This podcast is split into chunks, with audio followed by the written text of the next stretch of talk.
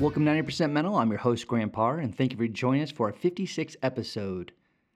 As a mental performance coach, I have the honor to work with athletes to enhance their mental game and give them the tools to unlock their full potential. And the reason why I created 90% Mental is to bring awareness around mental performance within sport by interviewing athletes and coaches so they can share their stories and perspectives on the mental game. And speaking of stories, I have an incredible guest on my show today. His name is Carrick Felix, a former NBA player, and he's going to share his story of adversity and grit. He's going to take you to the lowest and hardest moments in his life and share how he managed to persevere and overcome life obstacles within his story.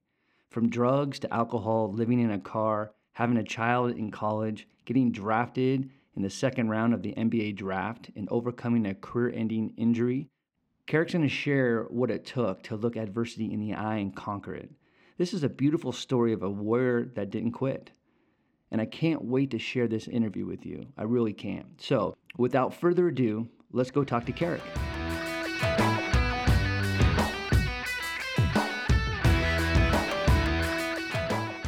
Hey, Carrick, how are you?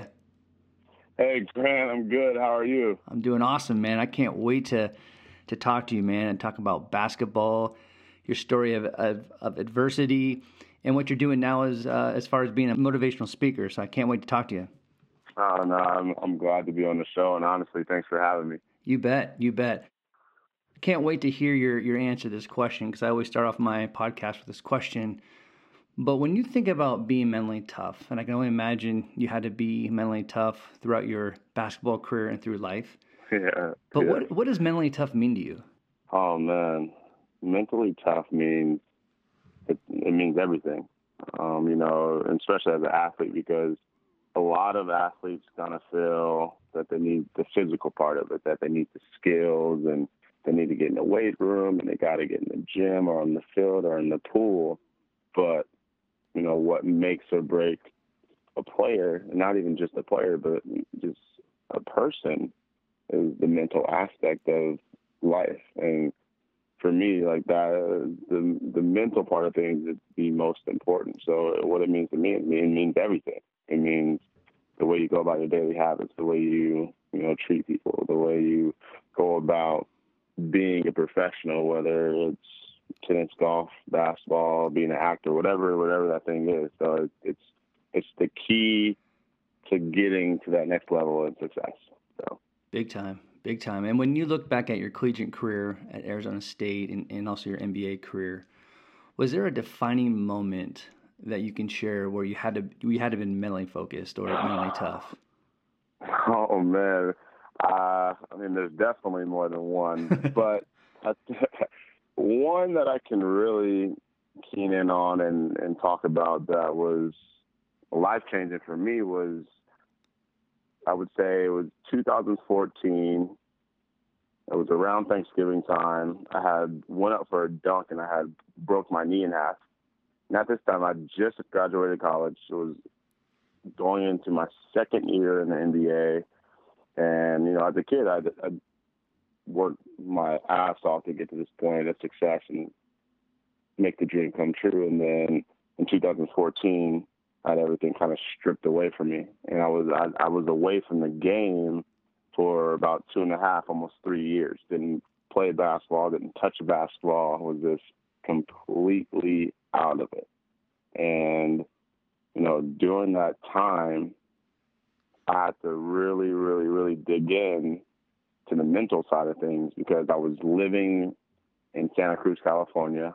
I did have a girlfriend at the time, but I was predominantly I was I was by myself in a hotel that had one window, and I was bedridden after the second surgery for about for about six to almost eight months. Couldn't move, so I was just in a dark room. I was just in a very, very, very dark place, and um, it, it was it was interesting just the the mental side of it because you know you have that negative self talk and you're not doing it you know consciously you're not doing it on purpose. It's like unconsciously your body and your mind are, are telling you things and it's just that battle between the two. And you know just really going through that that was probably probably the most and not even the most like honestly the toughest time I probably had as an athlete to kind of get over the hump and get to the next step. So. Wow, and I, I know we're you know as part of part of your story, we're going to get into mm-hmm. that moment, but just for the sake of it, since we're talking about it, you know, when we're alone, a lot of times, especially when we're in a funk or a negative spot, I mean, oh, that that's it can be a dangerous, you know, uh, place. So, oh, man, right. Yeah, so how yeah, how'd you how'd you get yourself out of that negative place, especially when you're alone? Like, how'd you do it? Um, you know, it it was tough, but it was just really, really, really going back and digging deep within myself. I had to really dig deep and, and find out who I was without the the identity of the the ball. Mm. And for me, during that time, I read a lot of books. Alchemist was uh, a great book for me to read during that time, and and not even that. It was just you know my circle as well. Um, really, just getting back to what got me to the point of being in the NBA and and realizing all right, Carrick, like you're in this dark place. How are you going to get out of it? Yeah, you know, you got to do little things. You got to figure out what you want, and you got to go and be around people who embrace who embrace you, who who want to see you succeed. But really, you know, the biggest thing I had to had to understand at some point that I had to stop pointing the finger because I think the biggest thing is when we get to this low point in our life when we feel alone. Um, what holds us down is that we make excuses and we point the finger at everyone else. But I had to really just find out how to accept that I'm here for a reason. I'm here because I'm keeping myself here. I don't have to stay here, right. but I can keep myself here if I don't, you know, pull myself out and, and realize that, hey, tomorrow's a new day. So just me just reset, being able to just reset every day and, and take the mindset of, all right, like, you know, whatever happened, happened, but I have I have control of today. I have control of my energy. I have control of myself. I have control over my life. That really helped me kind of pull myself out of that that dark place. Beautiful. I love it. You know, it's uh it is about control, but it's all also about choice and the fact that you got to a point yeah. where you're like, hey man, I, I can make a choice here, and you did. And I can't wait to to talk more about that choice and and things that led up to that moment as well. But mm-hmm. as far as your your story of adversity, there's so many yeah. things that you dealt with that I mean, talk about being mentally tough and talk about being gritty and resilient. I mean, it's all there in your story. But as we go back to somewhat to the very beginning of your story, in your high school, you were an incredible mm-hmm. basketball player. You were you're playing for a state championship team your senior year. You were named there, MVP yeah. MVP of, you know of the state game. So your life and yeah. career was looking pretty good and feeling good, heading in the right direction. What happened next after that? Um, it's funny. So after I kind of we won state and I was selected MVP, you know, the college thing was happening next. But you know, I was in a situation where I didn't necessarily have the grades to go to a four-year mm-hmm. college, so I had to take the junior college route. And for most athletes, it's kind of like, oh, junior college, like, what is that?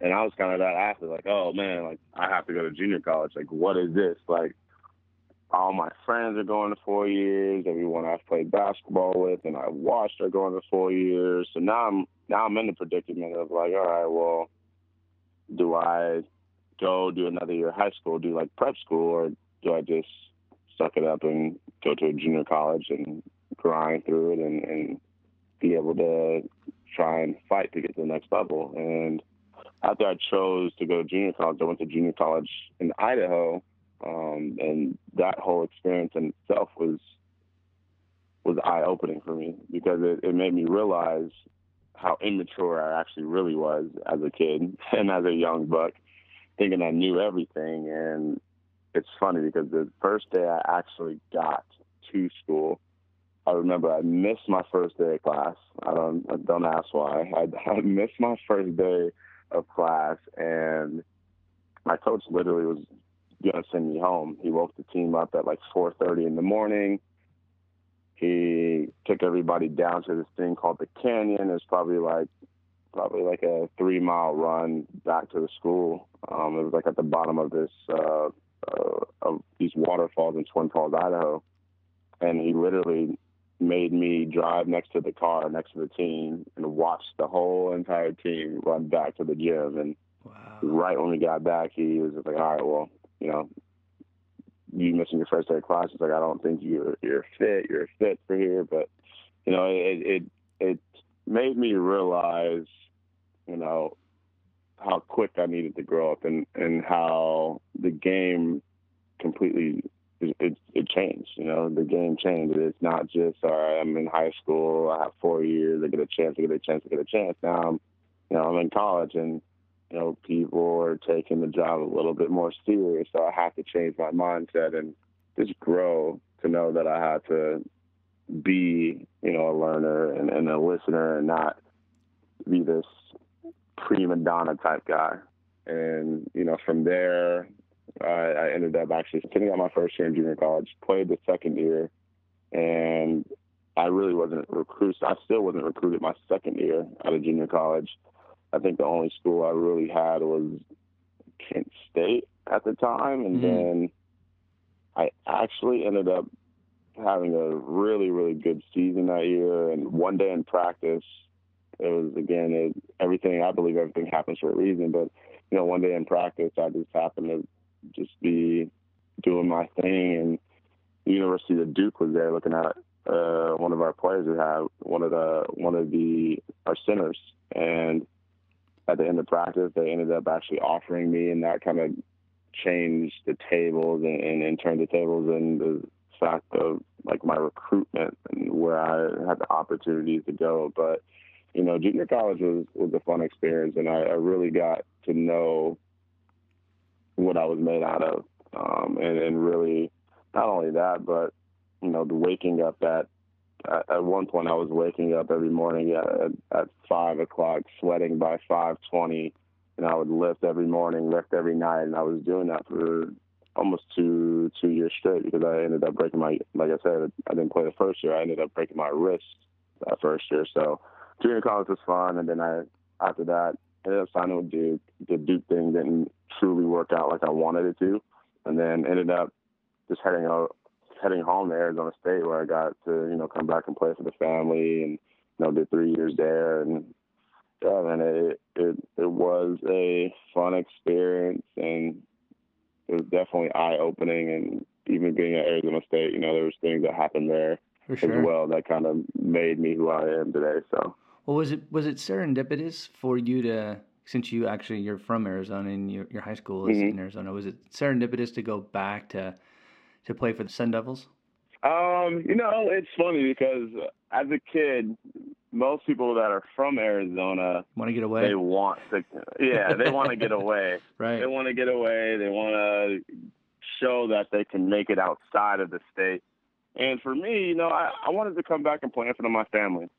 It was again, it was it was the people here that embraced me and believed in me that I just wanted to show them, you know, my appreciation, my love, and the sacrifice they made for me in order for me to have the opportunities to play at such a high level. So I, I wanted to come home. It, it was, it honestly, words cannot describe, you know, how that made me feel. You know, being able to see my mom's face and my brother's face and my friends' faces you know, coming back home and, and playing and winning. Now, I'll tell you this the first two years at Arizona State, it wasn't too grand. We didn't win. I think we won in the combined two years, uh, maybe 15 games. Wow. maybe. Wow. yeah. Yeah. Not too much. But the last year was, again, it was a turnaround season, and we were able to kind of do some damage and win over 20 games. So it was, it was, it was nice. Yeah, I mean your your last year there, man, you were pretty impressive. Uh, not only you know not only being the shooting guard for your team, but you led the teams in in most rebounds per game, which was eight rebounds a game. You know, you were second on the team for points per game, 14. You led the Pac-12 in 13 double doubles, which is huge. right? And then and then you're named second team for Pac-12 and also second team for all all defensive team Pac-12. So yeah. your last year, it seemed like man, you put it in fifth gear. Like, what was it that changed your mindset? honestly, it was it was so much that changed my mindset. So those those first two years, as I was talking to you about, they weren't so good, um, and they weren't not only they weren't good for the team, but personally for myself, just my personal life, they weren't good. You know, it was my habits, the stuff I was doing off the court. You know, the being a kid, the drinking, the partying, the partying, and, and doing you know the nonsense stuff that you know college kids do. I was just I just wasn't focused. I just wasn't focused, and it's funny because there was a big part of that where for a long time, a lot of people didn't know, but I was having a child um, going into my senior year, and I kind of held that back from everyone and, and kind of kept that a secret. And it really put a damper and, and, a hold on, you know, my growth because I, I again, you know, started just trying to escape from, you know, real life. And honestly, that summer, the minute I my daughter came out in that summer, and I kind of like it was almost like life just flashed in front of my eyes. I I just knew that I had to I had to change in order to take care of my family and, and take care of my business, but also just just to complete the dream and, and make these things come true. And you know, I, I think that's big for a lot of people. We don't we sometimes don't realize that it's all the little things that we do that hold us back from becoming, you know, what we're intended to become. And that was for me in college. That was it. I, there was all these little things that were holding me back from becoming who I was intended to become. But it, it, it all came full circle, and I'm truly blessed for it. And my daughter changed my, she just changed my whole entire life. So wow. that was kind of my motivation and my kick. And you know, she she definitely opened my eyes to understanding that I'm not just living for myself. You know, I was living for someone else. I was living for others, and that's ever since then. That's just how I live. That's just how I kind of just lived my life. So awesome, man, awesome. Now, is it fair to say? I mean, was there some fear there going into your senior year, having a kid, or coming out that you had responsibilities of being a father? Would that was that going to hinder your chances of getting drafted into the NBA? Um, you know what's funny is like I never, I was never really thinking of getting drafted to the NBA like most players. I was more so thinking I was just like I was just thinking about that point in time of where I was at. Like I wasn't thinking about okay, when I graduate, what's going to happen? Am I going to go to the NBA? am I going to get drafted? I was just thinking like, okay, let's make today the best day possible, you know, and, and let's make sure that I exhaust all my resources, exhaust all my energy into putting effort into the things I believe in. And then from there, I just, I was just focusing on the goal in hand, and that was obviously the college basketball team and winning, um, finishing school, but just being the best possible dad and person I could be. And at the end of the year when they were talking about, oh, you know, you're going to get drafted, to me, I was kind of like, well, shoot, you know, this is a blessing in disguise for this to happen. And, you know, as a kid, you dream of it. But at the point in time of my senior year, I was, there's so many other things that I kind of was worried about in the sense of my entire growth that I wasn't truly, I wasn't truly worried about getting drafted or not. I kind of felt like if I did what I had to do, it would happen. And and if not, then there was something better for me. So it was kind of just, they kind of all just kind of, I guess you can say, in rhythm. Just me taking care of my business has happened, and nothing I, I was too much focused on. Right, right. Yeah. What do you think the hardest part of your career was when you were at ASU? The hardest part of my career at Arizona State was that I had to figure out how to balance my personal life with, you know, with school and basketball. And again, there's so many different things that were were going on in my personal life from my mom being sick and I know I talked about me having a daughter and then my senior year, you know, I was living out of my car and wow. you know, all this stuff. Like, uh, yeah, so there's all this stuff going on that I just had to figure out, okay, like how do I find balance? Like how do I balance school with basketball and basketball with school and and with in intertwining like my personal life and making sure I'm good with all my relationships. And you know, that was probably one of the hardest things I had to really learn when I got to Arizona State and just to really try to find that balance of what worked for me and not just doing things because people were telling me to do things, but doing things that I knew would work for me and for my mental process. Um, I think that was probably one of the, the toughest things for me to kind of battle through and get through. So, well, man, it's I mean, I've been there. I've been, you know, I was a student athlete yeah. college, and I can only imagine. I mean, you were juggling a lot of different balls, emotional balls, right? I mean, yeah. with like yeah. trying to find a place to live and having a new mm-hmm. kid and make grades and basketball and mom and all that stuff. So I get it, man, and I and I applaud you for sticking through it and you know sitting in the fire. And you know what's actually really cool is, you know, you you talked about going back to high school, not having the grades and mm-hmm. you know mm-hmm. and kind of struggling with grades and then your your last year at ASU you were named Pac-12 Scholar Athlete of the Year like whoa I mean talk about yeah. talk about rising up man that's awesome yeah no honestly it was, it was a great accomplishment and it's funny because my whole life I've been labeled like a special needs student from grade school until high school I was just you know in the special education room and had to be separated from the real class and I was always embarrassed embarrassed about it. But it just put fuel to the fire. You know, there was yeah. multiple people telling my mom that I wouldn't graduate high school, that I would never go to college. So once I got there and I realized that all I really needed to do was apply myself and not just apply myself, it was it was I realized it was the things I didn't like to do and that I wasn't good at that I had to put in the most work, the most work in. So I, with reading and writing, I just every day was just consistently just like a, like my craft, like I was playing sports. I was just consistently just trying to better my skills, and you know, did the tutoring every day. You know, did the extra credit, did all the work, and then again, I wasn't really worrying about the like graduating. I was just worrying about just being in that time and knowing that was the end goal. And um, so be it. I was Pac-12 athlete of the year. It was yeah. great. Um, That's awesome. It was, a, it was a tremendous blessing. So. That's awesome, man. That's beautiful. Well, I can only imagine, you know, you go through all of that, and then the next, you know, transition in life is, you know, you know, competing on the big stage, the NBA. So, what was it like yeah. to be drafted in the second round by the Cavaliers?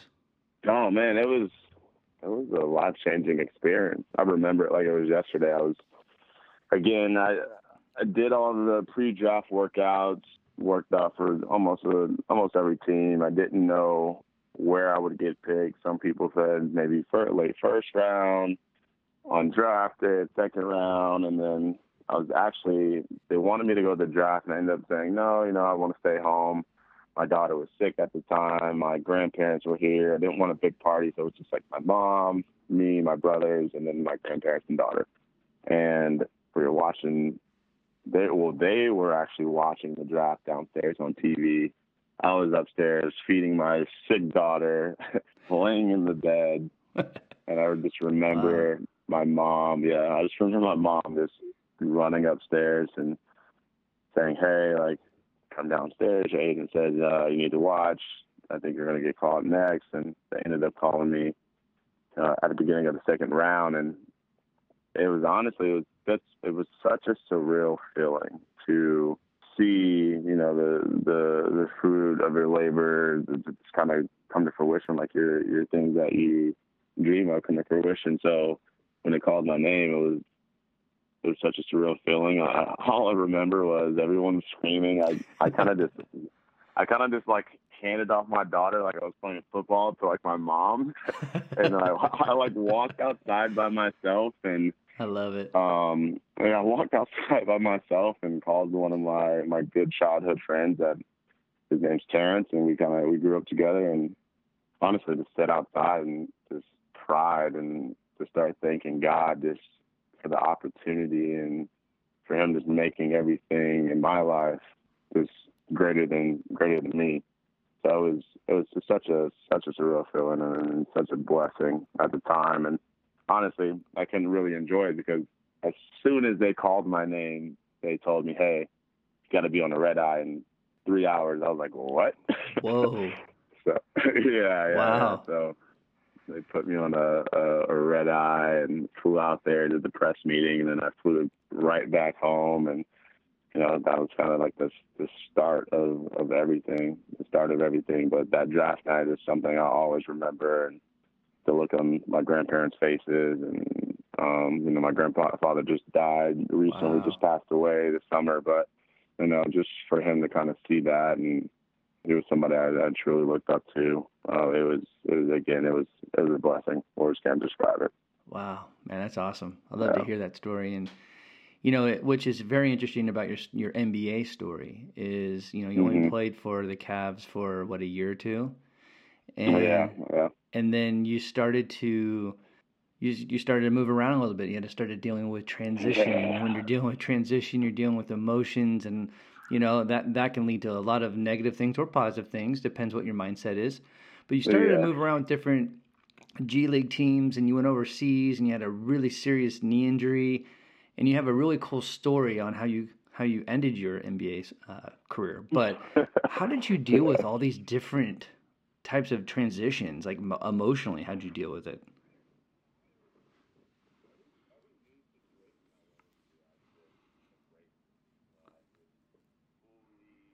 Engaged and, and and just sacrifice what the things that I truly wanted just so I can, you know, embrace the now. And, you know, it may not have been my ideal situation or what I truly wanted to do, but I but I knew it was just a part of the process. So everywhere I went, I just stayed positive and had a positive mind and, and just really just embraced the culture, embrace, you know, that my teammates, embrace um, the new. But really, I, I've always just been a guy who just buckled down and just just works. I love to compete. I love to, you know, communicate and, and be around just good people. So I just kind of dealt with it. Just again, just every day was a day to get better. Every Mm. day was a day to, you know, show my true character. Every day was a day for me to just have one step closer to the goals and the things I aspire to be. So it was it's a lot easier said than done because like you said, it emotionally it can take a toll on a lot of people. Oh, yeah. Like getting thrown around, getting pulled down, getting, you know, told, Hey, you'll you're good, you're gonna be on the team and the next thing you know it's just getting kind of stripped away and I've, I've seen guys, and I mean, I think you've probably seen a lot of this too, just being an athlete, but I, I've seen guys kind of, you know, mentally completely just lose themselves and not really, not really be able to recover because they can't handle the, the, the transitions Yeah. and moving and being away from family. So, you know, you talked about at the beginning of this of, of what does mentally strong mean to me, and you know, that's this is part of it. You know, the traveling and then bouncing around the teams and being around new people, but just moving like that. That that's a part of the mental strength and, and ability to step into that next level and step into that that that elevation, that elevated part of your life. And I always just try to just live by, you know, For sure. living at a higher standard. So Big time. Well, and when you're going through this transition again, when you're you know moving from one team to the next, and then going overseas, and you ended up having this really serious knee injury, which is Mhm. what's beautiful about your story is that because I've been there many times with my hip injury, Yeah. but you know there's a Yeah. lot of people telling you you're not going to play basketball anymore. This is like too serious. And the fact that you yeah. overcame that, right, which takes a ton of gumption, but you got back into the NBA and played for the Washington Wizards. How did you? What kept you? What was your your self talk on not listening to that negative self talk? Right. What kept you motivated Yeah. and kept on knowing that you're actually going to play again and get back into the NBA? honestly, what kept me what kept me motivated was the sole fact that not it wasn't only that people didn't believe in me, but I believed in myself to like to the point, and I, I still do. Like I, I believe in myself more than anybody believes in me, and, and you know, there's so many people and doctors and teams that would, and even at times it was, you know, my own personal, you know, agents and family and, and people around me that would tell me, hey, you're not going to get back. Like, you're not going to get back. But to me, like where there's where there's still like this 100% willpower, like there's nothing that you can't do. And I've always lived my life in the sense of like there's nothing that I can create in my mind that if I put in the time, put in the work, whether you know I whether I have you know, no arms, you know, whether I'm broken both knees, no matter what it is, I was going to do whatever I possibly could mm. to get back to the point of, of being at that high level. And every day, all I did was just work, and I worked myself to exhaustion and and worked myself not only physically but mentally, just just preparing myself. And I and, and honestly, I did a lot of meditating and a lot of visualization and, and just feeling this just feeling and believing like all right like I'm here I'm there and I would I would daydream about me getting back on the court and I would already I would already tell myself that I signed with the team before I, I even got I to it. the team and you know I honestly I've been doing that my whole entire life I would I I usually I like claiming something before it even gets there. So mm. I, I claim it and I feel it. But when it. it. when I when it does come, I just embrace it and, and just live in that moment. Man, it's music to my ears, man. When I when I started hearing, you know, athletes you know, doing meditation and visualization and all that, man, it's uh, stuff works, man. It's powerful stuff, and I'm glad that you that you used that and implemented it within your your best practices. You know, but one thing I want to talk about your your knee is I've worked with and played with, but I've worked with tons of athletes have had season ending injuries, career ending injuries, or potential career ending injuries. And one of the hardest things for athletes to do is to regain the confidence in their body or within the, yeah. the injury, right? That's the hardest mm-hmm. thing because they're they're fearful of it getting hurt again, right? How did mm-hmm. you, when you go through this potential career ending injury, how did you regain the confidence and the trust within your body? What started it, and it was the consistency of the rehab. It was consistency of, you know, getting in the gym and and, and you know doing the reps and doing the reps because just like anything in sports, everything's muscle memory. And once you get that part down, then it becomes the mental aspect because really, like you said, it, it's the confidence. It's you being afraid to take that that that leap, that jump, that cut, because you might, you know, in your mind, like, oh, I might just tear my ACL, you know, I might break my knee. But you know, it's, it's up top for me. Like everything was mental. Like everything I did to get back was mental, I, and I made sure I did take care of the physical part, but mentally, I just was telling myself, all right, like, it's okay. Like, you have nothing to lose. You have nothing to lose. Like, they're saying, hey, you're not going to get back. They're saying this is the last time you're going to play, like, what am I afraid of? And I just had to literally tell myself that, hey, what are you afraid of? Like, mm. just go play. Trust your body. Trust that you've prepared your body enough and, and the muscle memory has come back. And not only has it come back, but now you're better than you were before. Right. I just had to literally just keep telling myself that and and just building confidence upon just doing little things. You know, not I didn't really jump into the fire and run around because for a year I did play with the Long Island Nets. Now that was like my first year back, and I was I was scared. I, every time I would go into court, I would I would run with a limp. I would tell myself, "Ah, you're cool. Like, what are you doing? Like, running with a limp." But it wasn't until I just stopped babying myself and was just like, you know what? Like, hey, you're here. You fought back through hell. Like you just fought back through hell. Now go do what you're here to do. And that's be the same person you've always been and go work and, and play your ass off. Yeah. And once I just kind of instilled that in my mind and just went for it, everything else just came back. You know, my jumping ability came back. My, you know, my confidence shooting the ball came back. And I think with most athletes, they they just get so caught up in what everybody else is saying. You know, what yeah. everybody else thinks about them and their injury and how their body feels. When really, you know how you truly feel. You know how you want to go about the whole injury. And sometimes you have to, and it's like a good and bad thing because sometimes you do have to in sports you have you do have to put the earphones on and and cut the extra voices out for sure cut the extra voices out that are not needed so for me i just had to cut the voices out that weren't positive and, and weren't uplifting and weren't helping me gain that confidence and really listen to my the the deeper voice within me that knew who I truly was and knew who I was, was before the injury and knowing that all right, moving forward, I'm better than I was before. So got it, got it. Well, I love it that you have this mindset of I have nothing left to you know nothing to lose right now, and you know uh, you know my injury was a little bit different, and I had a you know almost two decades of dealing with mine, but mm-hmm. I had the same thing. I mean, after my second hip replacement, they were telling me, okay, give yourself four to six weeks before you really start like just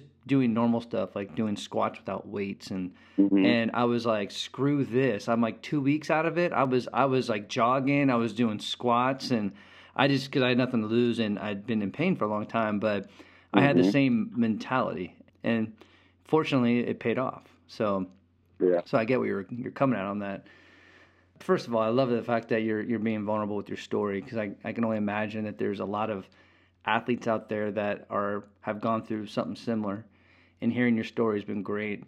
So when you think about your whole journey, how much do you think it's prepared you for what you're doing now as far as being a mo- motivational speaker?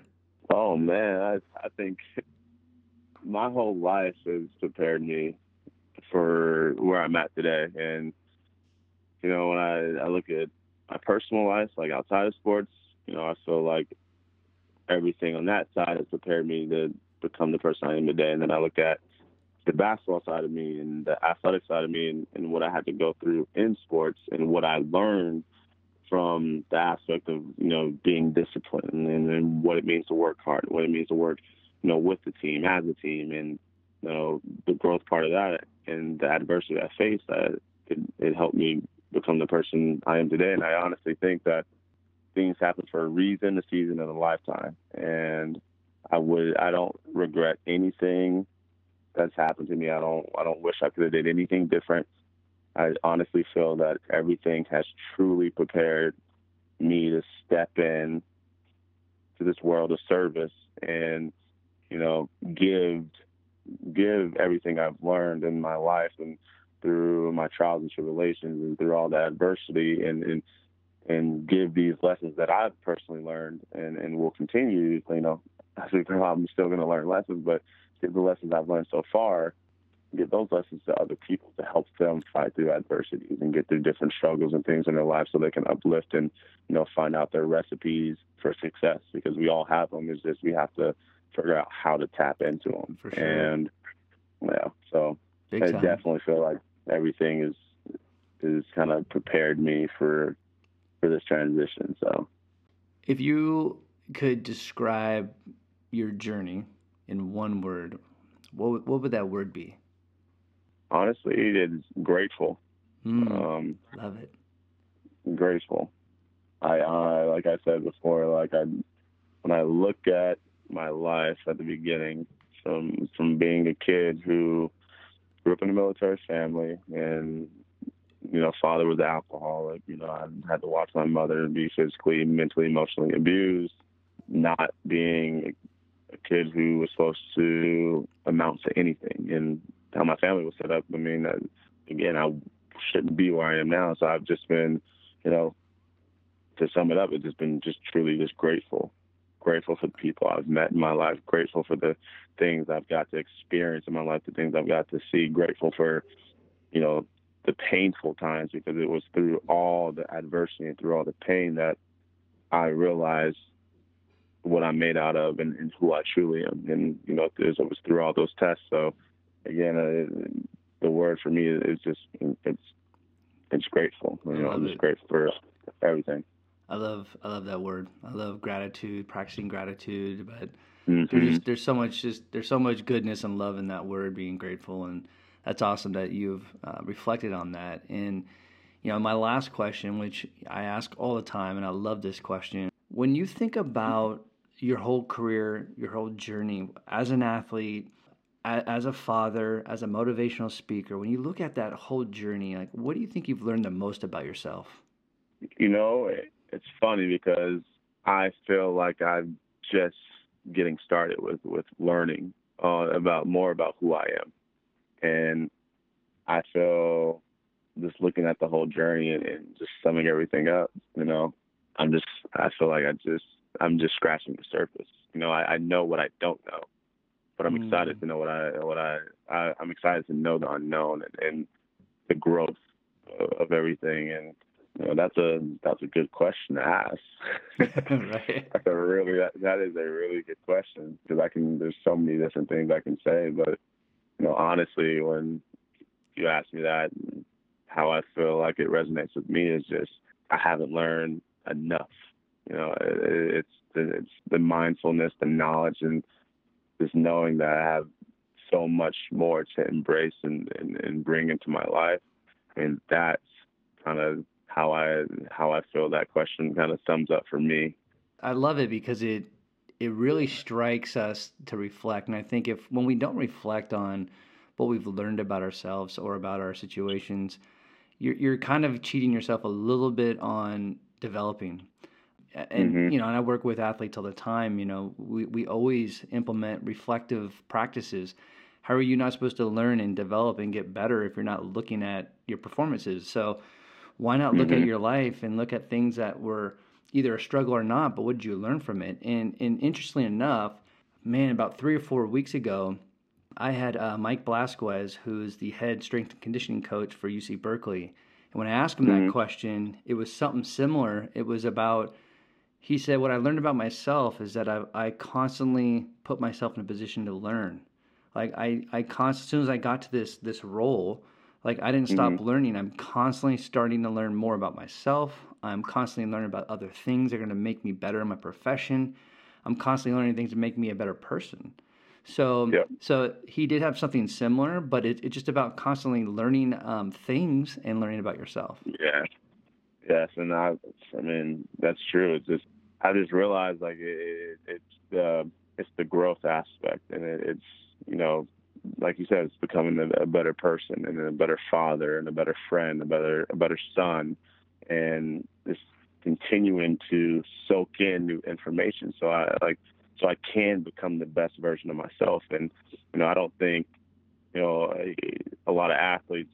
Some of them feel like, all right, I am who I am. Like this is it. This is my identity. But you know, that's one thing that I can say summing up the this you know my whole basketball career and just my life is that I'm I, I I'm more than just the ball. You know, I'm more than just basketball, and and that's what I truly learned from every single thing is just that you know there, there's so much more about me and so much more that I have to exhaust and, and give to this world, then I know. And now I just have to continue to soak things up and learn and learn and learn and continue to not only re- receive this information, but give this information out as as much as I possibly can to yeah. change and inspire and motivate as many lives. So I love it. That's beautiful, man. And, and it's really beautiful, and I can't, you know, wait to to kind of see where your career goes from here. And, and oh, speak, oh, yeah, man. And then, you know, speaking of that, how can my listeners follow you on social media? And if someone wanted to bring you in and have you do motiva- motivational speaking, how, how can they reach out to you? Um, so your listeners can reach out to me on Instagram. My Instagram handle is at Carrick underscore Felix. And then you can also check out IMC Family com, and that kind of has a little bit of information about my new journey and what I'm doing, and you can kind of book, you know, speaking stuff. And I do, you know, I do one-on-one coaching, I do motivational speaking, and I just started recently doing a five step self discovery program with uh, colleges, which right now I'm partnered with Cal State Fullerton, and um, I'm also doing that same program down here in Arizona with a school district, Auger School District, with about seven schools. So, um, yeah, I mean, I'm a pretty open guy. I, I'm pretty responsive to everyone, and if they can just reach out to me on the, the website, mcfamily.com, or this social media, Carrick underscore Felix on Instagram, I mean, I, I'll, I'll reply. Awesome, man. You know, these stories, for me at least, selfishly, I mean, I love them. I love, you know, perseverance. I love the grit.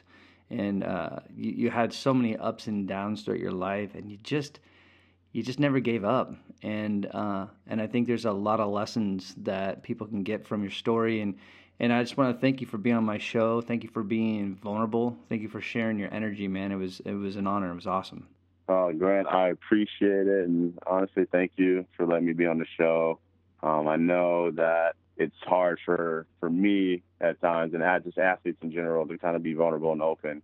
So, you know, having an opportunity and a platform like this, I mean, it, it definitely is changing the game. And I take my hat off to you because you're allowing other people to learn new things and athletes to start to understand and just be close to start just understanding not only athletes' mind, but other athletes to start to understand like it's okay to to feel a certain way. It's okay to go through these things and that they're not alone. So take my hat off to you. And I want to say thank you for having me on the show. And honestly, I can't wait to see what's to come. So you bet, man. Well, thank you for the kind words. And, uh, I think we're both going to be in each other's corner, rooting each other on. So, man, uh, oh, yeah. thank you oh, again. Yeah. No, thank you. I appreciate it. You bet.